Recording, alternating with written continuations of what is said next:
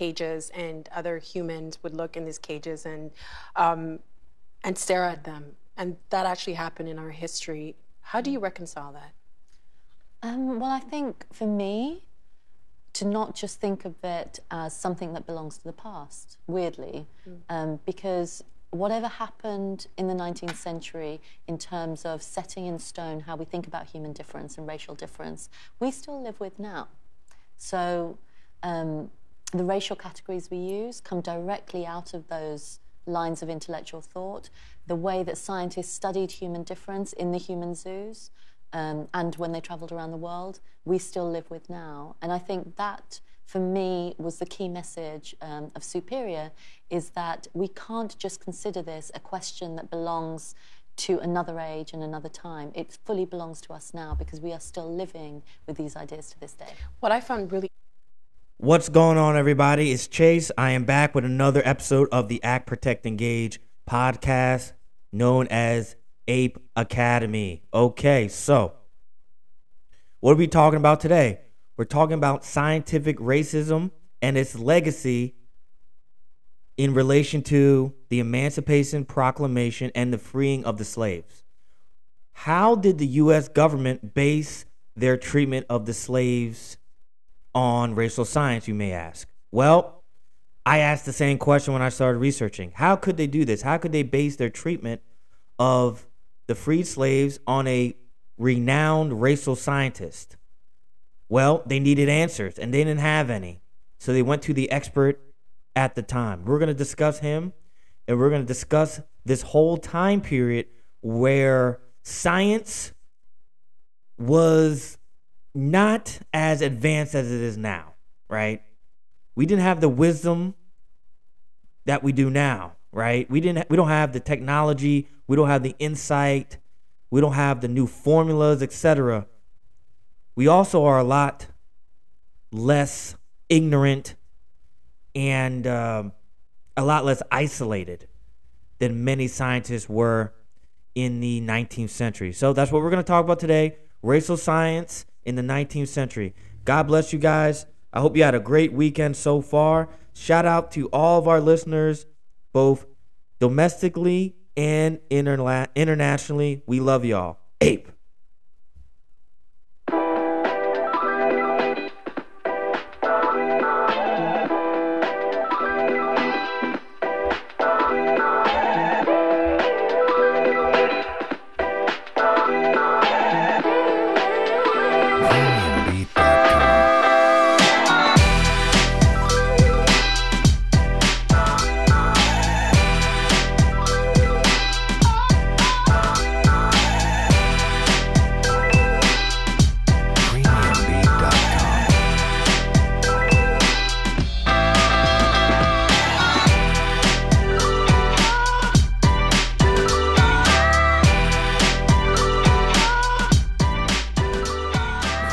Hey guys, welcome back. Welcome back. It's great to be with you. Happy Sunday. I hope you guys had a great weekend with your families and friends. We got a few things to go over today. A few really, really cool, important facts that I want to share with you guys that I kind of stumbled into while researching for something else. All right, so this is like an impromptu podcast. So excuse it. Excuse me if I'm a little jumbled and, and bumbling and fumbling, but this is impromptu off the top of the head, guys. All right, so I have a quick request. Please, if you can, turn on your post notifications because if you do, you'll be watching the All Star game and you'll hear a bing. If you hear that, that means that a new episode of the Act Protect Engage Academy podcast might be streaming. So if you look at your smartphone and you see a banner and it has our name on it, there's probably a new episode that's out, okay? We would love for you to know when all the new podcasts are out. Also, if you have a few minutes, please rate us, you know, five star, whatever. wink, wink, nudge, nudge. Four star. Be honest because I look at the reviews and I use that to make improvements because I need to look at feedback in order to know what to do better, right? If I don't get any feedback, it's going to remain the same, you know, as far as my delivery. So I might be able to change up some things let me know. All right. Also, If you could review us, that'd be even better, All right. Chase is awesome. That's all I got to say. and that goes a long way. All right, guys. So today we're talking about, quote, the blueprint, blueprint for reconstruction. All right, that's the title. The blueprint for reconstruction. Mr. Louis Agassiz, the racist scientist, and how his theories, how his theories influence the federal government. All right. That's the title of our podcast today. That's what we're talking about. All right. It's a complex topic, but I broke it down, I think, pretty well. We got a few sources Scientific Racism, Harvard Library, right, from Harvard Library, The Life and Works of Louis Agassiz. That is from Illinois.edu, so the Illinois History Department. Louis Agassiz by Harvard University Department of Earth and Planetary Sciences. The American Freedmen's Inquiry Commission, 19th Century Racial Pseudoscience and the False Assessment of Black America, 1863 to 1864, by Mr. Jeff Strickland. He's an associate professor of history at Montclair State University in beautiful Montclair, New Jersey. All right, so we got a few really, really great academic sources, and we're going to start right now. We are live. All right, so my introductory rant, as always. Since the late 16th century, when the first enslaved Africans were brought to the New World, promoters of anti black racism and white supremacy have promoted and promulgated pseudoscience to support and justify racial inequality. These fake sciences and deeply flawed social sciences claim to, quote, prove white biological superiority by documenting the inferior or inherent racial characteristics of black Africans. In the 1600s, in 1619, when the first enslaved Africans came off the boat into the Virginian colony, justifications of their enslavement were brought along with them. In the 400 years since, similar justifications are still being used today to justify abuse, mistreatment, and oppression by authorities.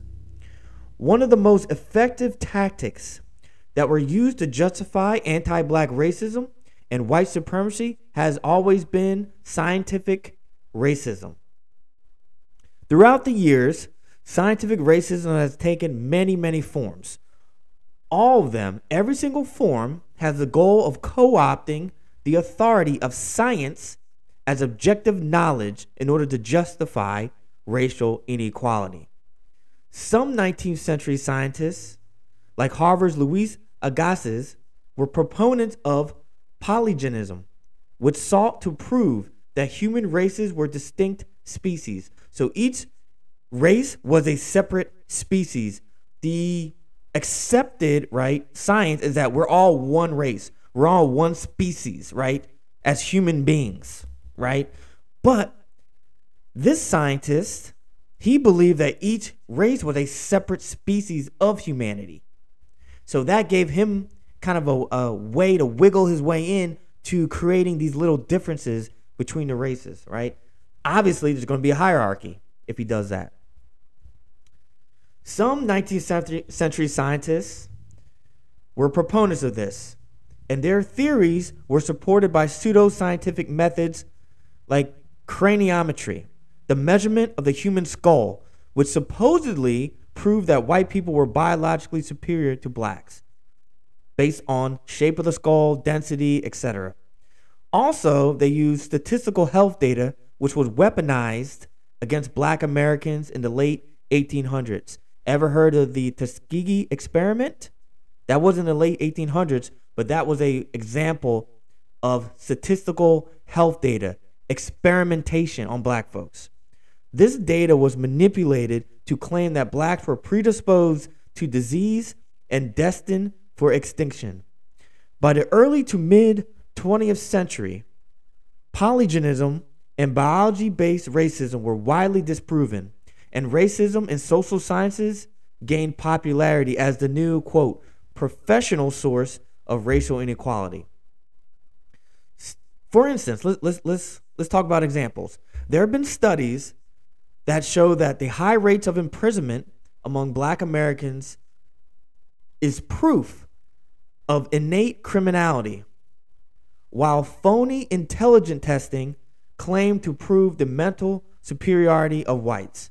Of course, of course, as with similar arguments going on today in certain circles, these studies are used to back up falsities. They don't take into account political and social forces such as poor housing, poverty, lack of health care, and of course, vicious racial oppression. A lot of these pseudo social studies provide a so called um, form of evidence to fuel systemic forms of anti black racism. A perfect example is segregation. For many Americans looking for a reason to hate black folks, these quote studies were all that they needed to help themselves sleep at night, to justify their racist beliefs. Contemporary scientific consensus agree that race has no biological basis, but for some reason, in many circles, scientific racism still exists today. While it is much more subtle than craniometry, they come in harder to recognize and even more insidious forms. Today, we're going to take a look back at emancipation, right? We're talking 1863. And we're going to talk about how one popular, well known, highly respected at the time scientist influenced the federal government in their treatment of the newly freed population. I really hope you enjoy it. I know I loved it. I stumbled onto this knowledge like randomly, and it was just fascinating enjoy ape. All right, so we're back. we're back. Let's talk about Mr. Louis Agassiz. It's hard to pronounce his name. I sound like I have peanut butter in my mouth. Louis Agassiz. That's what I'm going to say. I'm just going to use it like that, all right? Louis Agassiz, 1807 to 1873, was a Swiss born American biologist and geologist and is a recognized scholar of Earth's natural history. He was a creationist who believed that the natural order was a work of God. So he did not believe in evolution. I'm just laying that out there right now. He did not believe in evolution. Um, he barely he kind of believed in Darwin, not really. He he didn't believe in evolution. He did believe in kind of natural selection. Uh, because he did think that the Negro race would eventually go extinct in in America, and of course, Look how wrong he is today. All right. He began his scientific career cataloging fish fossils, which sounds extremely boring, which he would go on to win a quasi kind of great value version of the Nobel Prize for. He became the first mainstream proponent of the concept of ice ages, right? And this was in the 1830s, which at that time was like so radical and cool and cutting edge. Now it seems like obvious, but back then this was new cutting edge information. Agassiz spent his early life in Switzerland and he received a doctorate of philosophy and medical degree uh, at uh, College and Munich and the University of Munich. He immigrated to the United States in 1847 after he visited Harvard University. Right? So he visited Harvard, he went back to Switzerland, and then he was like, you know what? I love America. I want to move here.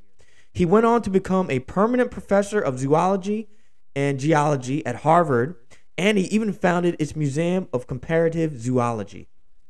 And his name is still everywhere around Harvard. Agassiz wrote extensively on the topic of polygenism, right? We talked about that. Polygenism is essentially the idea that the races were created separately, right? The races were created separately, meaning that we did not all come from one person. We were not one race. So Asians are created separately in separate periods. And he believed that the ice ages, right, the different ice ages separated these creations. So one ice age happened, white folks were uh, developed, right, were created. Another ice age happened, black folks were created, etc. And he believed that God did all this. It wasn't evolution. This line of thought is in stark opposition with monogenism, the idea that humankind all has a single origin, which is obviously the theory of modern scientists today. All right. Agassiz wrote extensively on the subject and was also cited by both racial purists and scientific racists. This led him to eventually be despised and shunned from his own community, although he was really popular with the racists, of course. To his credit, though, Agassiz never openly supported slavery. He claimed that he was not a racist. Of course, they all do. He claimed he was not a racist, and he claimed that his work on racial science had nothing to do with the hot political topic of slavery at the time. His views of polygenism was based on the assertion that there were many species of living things, humans included. This is the reason that humans are geographically divided in distinct, separate acts of creation. So, like I said before, right? Like I just said, each human race is a different species that is specific to their region, and there, it was created that way on purpose by God, not by any like random atoms slammed together or some random kind of evolution from a monkey. He believed God created each race separately from each other. All right. I'm going to keep going back to that over and over because that was his way in. All right. And we'll talk about that. Agassiz applies the same theory to his geological works. He noted that paleogeographic distribution of like species within the geo- geological record they could not be attributed to migration patterns. Okay, let me read that again. Basically what he's trying to say is when you look at the different species, you can't determine how they got there and where they came from just by looking at it. Because basically, you know, I'm not a scientist, so anyone out there who's a scientist, if, if I'm wrong, correct me, right? A lot of um, scientific, when scientists look at species, even human beings, what they try to take note of is how migration patterns affected them. How did it affect and evolve the species, right? But Agassiz didn't believe in migration patterns. He believed that each species was created where they were found, and they were uh, adapted to where they were found. That they didn't come from somewhere else. Okay, and he needed that in order to support his idea that humans were different species. Because if it was proven that humans did in fact migrate, that means that it's possible that humans did move around and they maybe they did come from one source. Right? So a skeleton found in Africa was created, lived, and stayed and died, you know, lived, died, stayed, grew up, raised its family in Africa. You know, uh, humans from the caves of Europe did not migrate into Asia, and they did not migrate from Asia into Africa. No, he did not believe in that. His work led him to believe that species are indigenous rather than descendants from migrants, as opposed to migratory. That's what I just explained in a very poor fashion. Agassiz believed science could be used to justify racism and white supremacy. He used polygenism to argue that black folks were part of an inferior race. He did this by attempting to categorize human races like different biological species or specimens in his museum. He commissioned what he would do, what he would commission photos of enslaved people from, um, from the American South and from Brazil. He would then take photos of indigenous Africans and South Af- and South Americans and also pictures of people of mixed race descent, mostly from Brazil. He used these photos some way. I don't know how he managed to link these things together. He, he always managed to write something to link them together. It didn't really make any sense. He used these photos in his eyes, right, to prove the inferiority of non white peoples and to warn he hated interracial children, uh, children, the idea of interracial children, the idea of interracial um, breeding, of inter, interracial reproduction. He thought that was a sin against God. and he used these photos to prove his point. Agassiz pseudoscientific work was highly influential in certain circles, specifically among those who championed segregation over integration. As an educator at a prominent university and as the most high profile scientist of his era, Louis Agassiz had a huge platform from which to advocate his racial ideologies, both among his students and in the broader academic and political communities. His public writings and lectures touched both on the scientific question of human origins and on socioeconomic questions of racial equality. He touched on both somehow. So let's talk about the Freedmen's Inquiry Commission. All right. The Freedmen's Inquiry Commission. In March of 1863, Congress created the American Freedmen's Inquiry Commission, or the AFIC. I'm just going to say AFIC, okay? To investigate the socioeconomic prospects for emancipated slaves and to make recommendations for their transition from slavery to freedom. What Congress did was they selected three white male abolitionists as the commissioners of this inquiry Samuel Gridley Howell, Robert Dale Owen, and James McKaye. All right? So, Howell, Owens, and McKay. There can be no doubt that these men were, of course, they're well intentioned. They abhorred slavery, not only as a moral sin against humanity, but like many abolitionists, they also believed that blacks should not be treated like animals, right? So they believed that slavery was a moral sin and that blacks should not be treated like animals. They should not be enslaved. However, right, there's a caveat. This belief did not translate into a belief that blacks were equal to whites, equal in faculties, in intelligence, and in morals, right?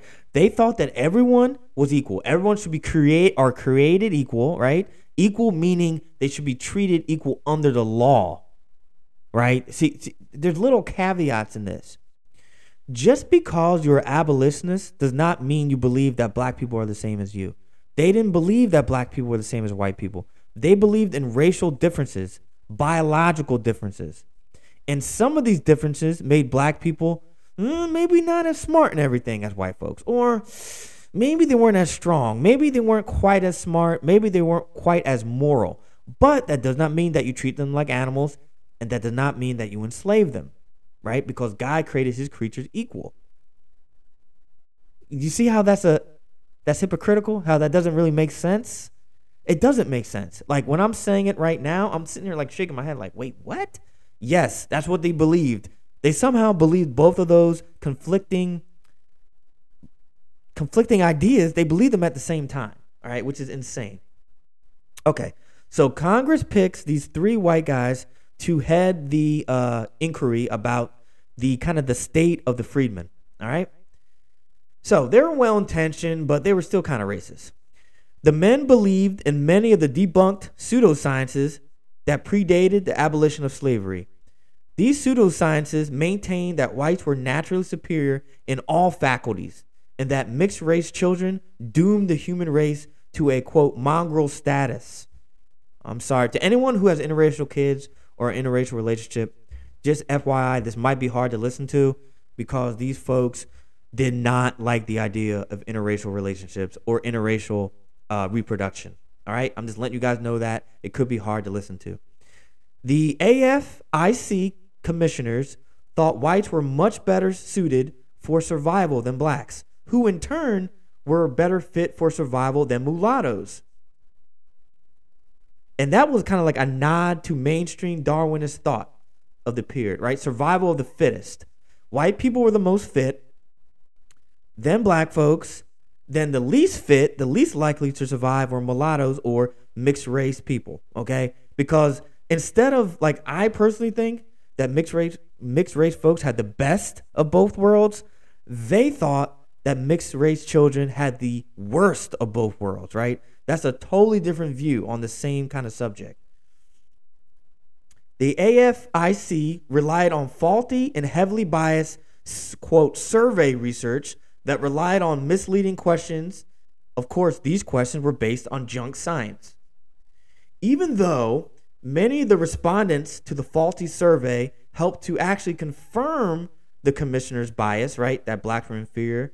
There were many, many responses that either flatly disputed or flat out rejected any inherent biological and intellectual differences between black and white. So there were some folks who responded to the survey questions, and of course, like they expected, you know, they would answer that yeah, the blacks are they doesn't they don't seem as smart, they don't seem as moral. But there are also many, many, many people who responded to the surveys with we don't see a difference. They work hard, they're smart, they're moral, they take care of their family. So that didn't kind of that didn't sit well with the with the three commissioners. They just simply ignored that part of the survey, right? The survey indicated that mulattoes and blacks living on the margins of northern society suffered higher infant mortality rates and higher cases of tuberculosis. And this was due to poor living conditions and the lack of support from local authorities, right? That wasn't saying that they were less healthy like naturally. It was just saying, hey, there was a lot of indication that hey, these people need help. They're not getting any assistance from the government, and they're living on the on the fringes, right, of society. They're not able to get jobs. They're not able to get support. They're, struggling to support their families. So obviously, more of their babies are dying, and they're being they're getting sicker at a faster rate. Once again, the commissioners of the inquiry ignored this part of the survey. All right. The AFIC chose to ignore the results from completed surveys that didn't support their views, right? Specifically, their views of white superiority over black folks.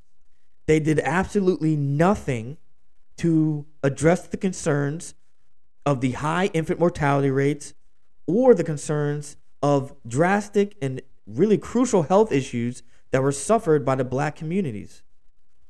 Overall, the commission found that blacks were unequal to whites and thought that it was unlikely that blacks could compete with whites as free men and women. In the final reports submitted in June of 1863 and May of 1864, the AFIC emphasized self sufficiency for African Americans in their transition from slavery to freedom rather than government intervention, citing fears of dependency. So basically, what they're saying is this We do believe that black folks will survive if they're freed. We will believe that they will multiply. But what we don't believe in, we don't believe they will be able to compete with other races, specifically white folks. And we're not going to offer them much support because, as Negroes usually do, they latch on and we can't shake them loose, right? They get dependent on the government, they get dependent on us, and then all of a sudden we have a problem, right? So that was their kind of conclusions from the uh, from the surveys that they sent out. Although the AFIC made certain to note the inferiority of blacks, they supported and promoted their independence and their likelihood of survival as freedmen and freed women. The AFIC failed to address, however, the critical need for both immediate and long term government aid for the freedmen, especially shocking in light of the serious health disparities within their community and the, as compared to the white community. For some reason, though, historians have pretty much ignored the history of the AFIC. An often cited article by historian John G. Sproat called the AF, AFIC's recommendations the quote, blueprint for reconstruction. Crazy. All right, let's talk about pseudoscience that was backed by the AFIC. All right, let's talk about it. Many abolitionists while hating and fighting against slavery, they actually believed in the equality of races while also believing in racial difference, right? So, like we said before, they hated slavery, they fought against it, they believed in the equality of all races, but they also believed in racial differences. Which you're like, wait, what? Chase, wait a minute, wait a minute. Hold on, slow down. How do they believe that slavery is bad, that all the races are equal, but they also believe that the races aren't equal and they're different. I don't know. I don't know. That's a good question. I don't know how they could possibly believe that. I think it's one of those things where you got to be better than these slaves, right? We have to. There's something about us that has to be better than these black folks. There is no way that this community of slaves is as smart as we are, right? I think that's more of a self uh, reflective issue, right? Uh, self confidence thing where something had to be different about these black people. Something had to be different. We have to be special, right? And, uh, you know, we see that today with the fight over CRT. I'm not going to go on a rant, but actually, I'm about to for a second. We see this today. The refusal of some parents to allow their kids to learn about racism, all that does is insulate their children into this fake world that's going to smack them in the face when they go to Princeton or they go to the University of Texas and they're around all these different people from all over the country and all over the world. They're not going to know how to handle themselves because they're insulated from reality right?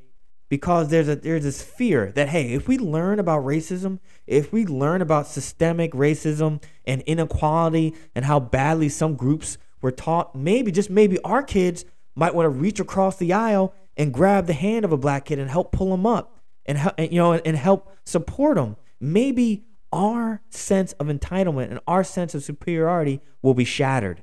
And we can't have that. And that is why I despise ignorance when it comes to critical race theory. All right. If you want to learn more, uh, listen to my podcast. All right, ran over. Okay, so what we talking about here? Okay, okay. Right. So many abolitionists supported the racial science that emphasized distinct biological differences and biological inferiority. White abolitionists at the time were were actually, you know, they were the liberal vanguard of their era. They were the cut. They were like, they would be called far left radicals by Fox News right now. Abolitionists would be the radical left. It's like seriously, if if, if Tucker Carlson went back to slavery days, he would be like, "Look at the radical left freeing all these Negroes." That's exactly what he would say because abolitionists were the most radical of the radicals. Like they were the most radical radicals in history, maybe in the history of humanity. All right, but they were definitely racist by contemporary standards. Isn't that ironic? That the most liberal people in the 19th century during uh, slavery were also still racist. They would be like the worst racist in 2022. Louis Agassiz was an expert that was often cited by the AFIC.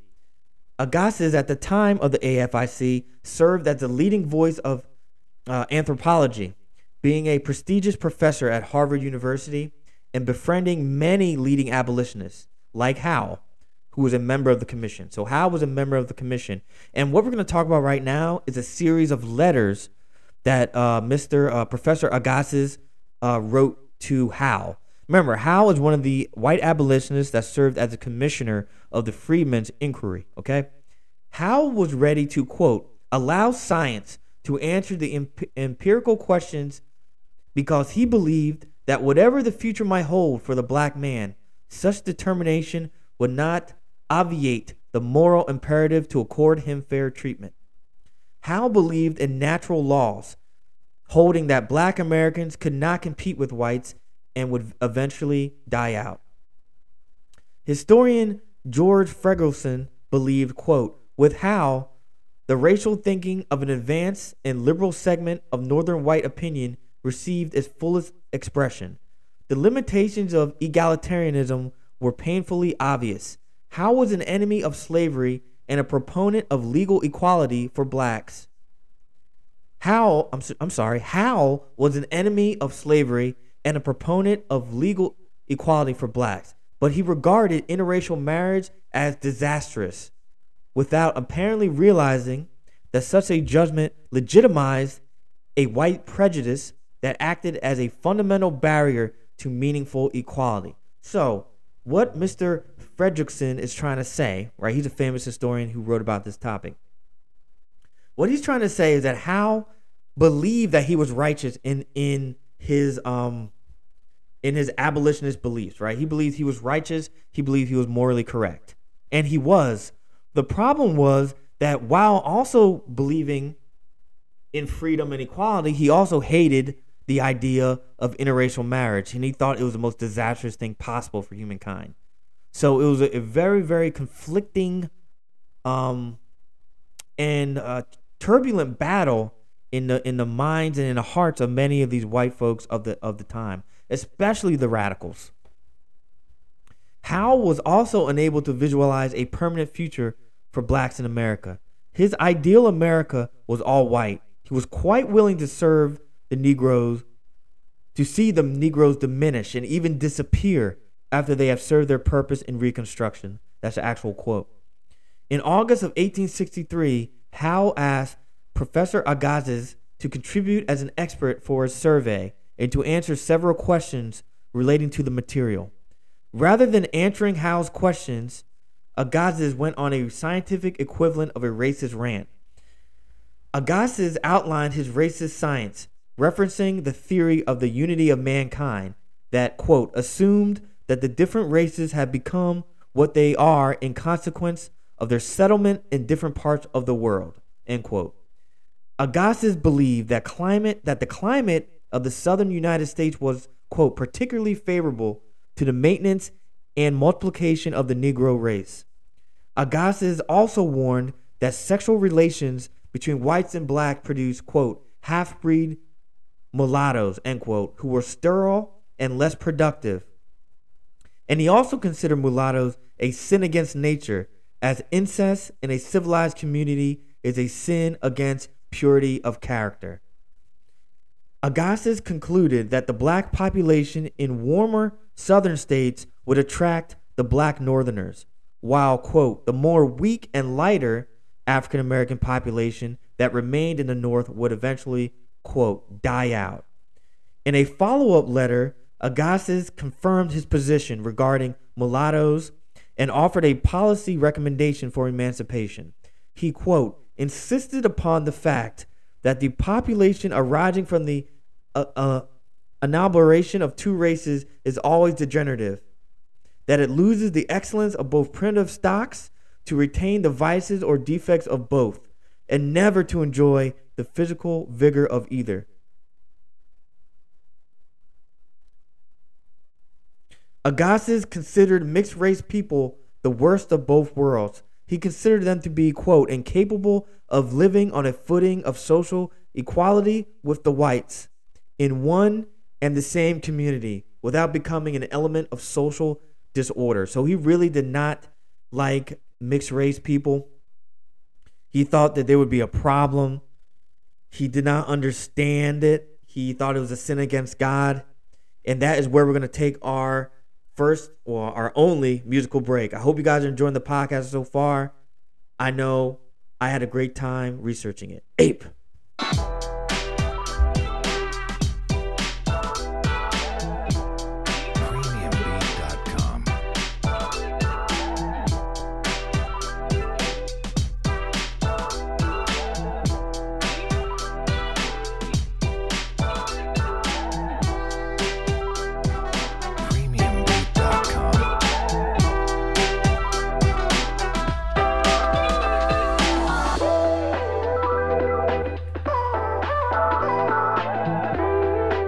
All right, everybody, we are back. We are back from the musical break.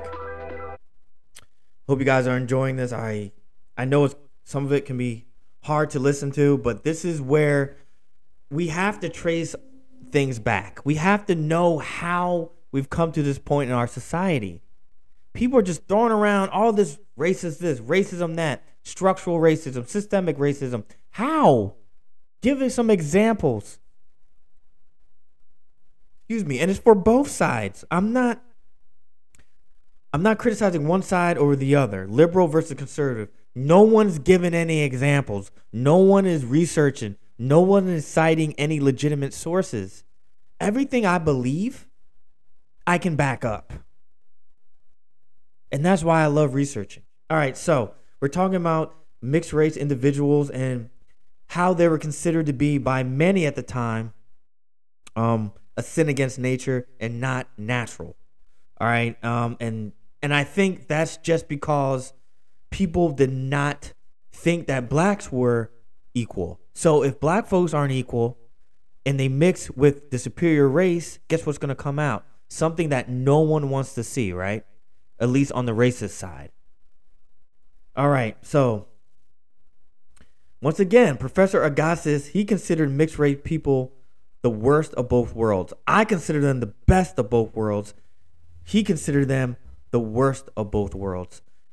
He considered them to be, quote, incapable of living on a footing of social equality with the whites in one and the same community without becoming an element of social disorder. The racist scientist was against offering too much assistance to blacks after emancipation. Quote, beware of granting too much to the Negro race in the beginning, lest it becomes necessary by force to deprive them of, by force, some of the privileges which they may use to their own detriment and their own injury. I had to laugh at that. I laughed at that when I when I wrote that in my outline because basically what he's saying is we don't want black folks to hurt themselves with all this amazing freedom and all this cool stuff and privileges that they had that they never had before. Wouldn't want them to hurt. Wouldn't want them to hurt themselves by being free. They're so used to being slaves, and since they're just kind of genetically uh, disposi- uh, disposed, or uh, what's the word I'm looking for? They're genetically inferior, so they're disposed to be slaves, right? So if we give them freedom, they might hurt themselves, man. They might not know what to do them, with themselves. So don't give them too much too soon, right? He also supported any legislation aimed specifically at mulattoes, anything that would, quote, accelerate their disappearance from the northern states. Man, he. Talk about racism, this is what it looks like, man. So he supported anything that would get rid of mixed race people, any type of legislation. He wanted them to die out. He could not stand them. He could not stand looking at them. He did not want to be around them because to him it was like a sin against God. And this is what I'm talking about. You can be religious and be racist. You can, and I'm telling you, Professor Agassiz would tell you to your face he was not racist. Just like George Wallace would. He would tell you to your face. Shoot, David Duke would probably say he ain't racist. The leader of the KKK, the old school KKK leader, he would say, I'm not racist. What are you talking about? Racist. I just think white people need to protect their own and white folks need to have their own nation. I'm not racist. I have black friends. I just think they should be over here and we should be over here. The professor also supported any legislation.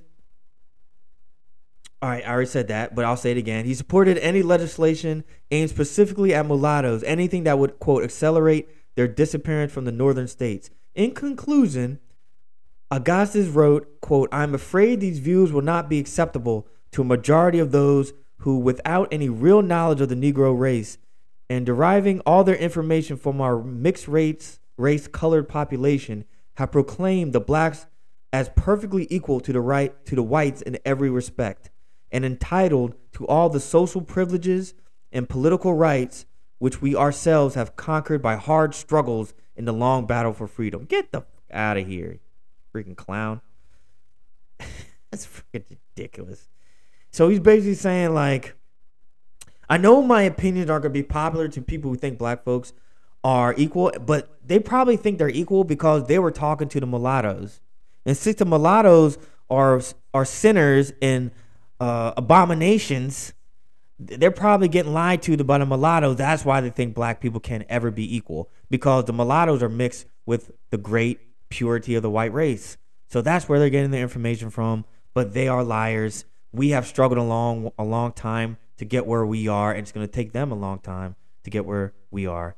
But they're never going to get there, so don't worry about it. In the third letter, in his third letter to Howe, Agassiz finally offered some actual answers to the original questions that were presented to him by the AFIC. Howe asked whether, quote, the African race will be persistent, will be a persistent race in this country, or will it be absorbed, diluted, and finally effaced by the white race?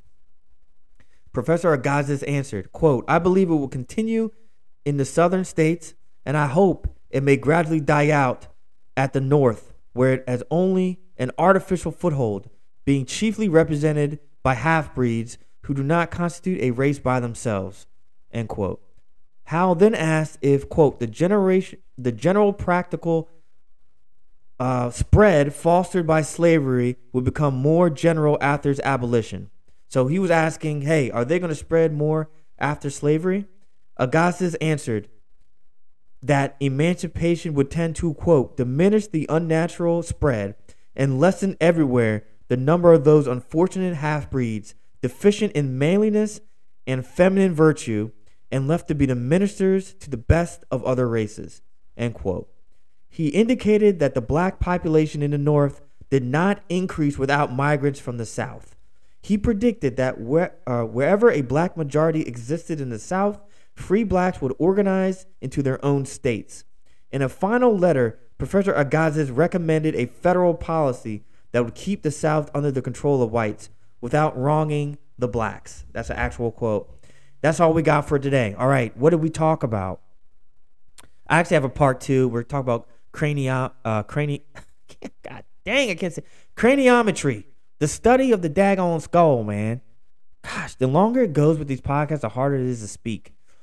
Um, podcasting is hard, hard talking this long without messing up, but I tried my best for you guys. I hope you enjoyed it. So what we talked about today was Professor Louis Agassiz. Okay, I keep pronouncing it differently. I'm sure you've heard different pronunciations. Pronounce however the hell you want. Agassiz, Agassi, Agazzer. He's a he's a moron. Okay, pretty much that that's the that is the freaking main point of this whole podcast is that this guy was seen as an authority. The federal government actually committed resources to getting this guy's opinion on how to treat black folks after emancipation. Can you believe that? He was a racist. He hated uh, mixed race people. He didn't hate blacks necessarily, I don't think. He definitely hated the mixture of the races. He was racist as heck. He hated mixed race folks more than he hated African Americans. But that's still racism and that's still vicious and it's still vile and it's disgusting. And this is what I'm talking about. When when we need to talk about the history of this country, we need to be truthful with how we talk about history, by how we talk about race. Because if we're not truthful, all this stuff is going to be forgotten, which is why I love all the scholars that have been honest and been steadfast in their pursuit of the truth. I am one of those scholars. Eventually, right? I'm in my graduate program right now. I want to write books. I want to teach truth. That's why I started this podcast. I'm an amateur right now. I'm, I'm you know I'm struggling a little bit. I'm trying to get this podcast um, perfect. You know, I'm hard on myself. I'm a perfectionist, but I really want to teach truth. I want to be as well-rounded as possible. All right. I hope you guys enjoyed the podcast. God bless y'all. I'm going to eat some dinner and hang out with my wife. I hope you guys had a great weekend. I hope you guys have great things planned for the rest of the week. God bless you. We love you here at the Ape Academy. Ape out.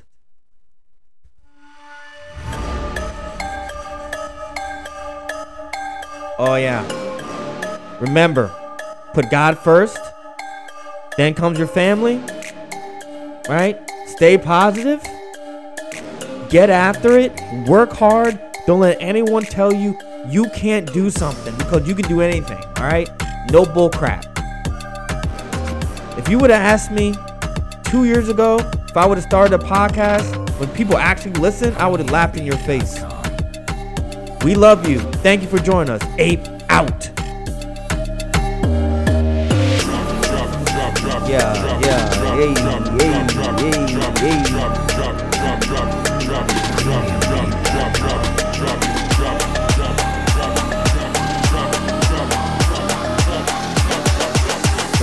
Drop, drop, drop, drop.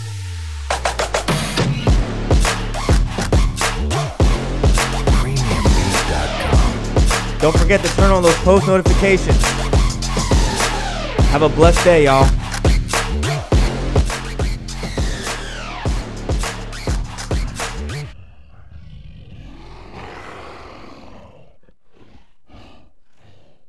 We out. Peace. God bless you.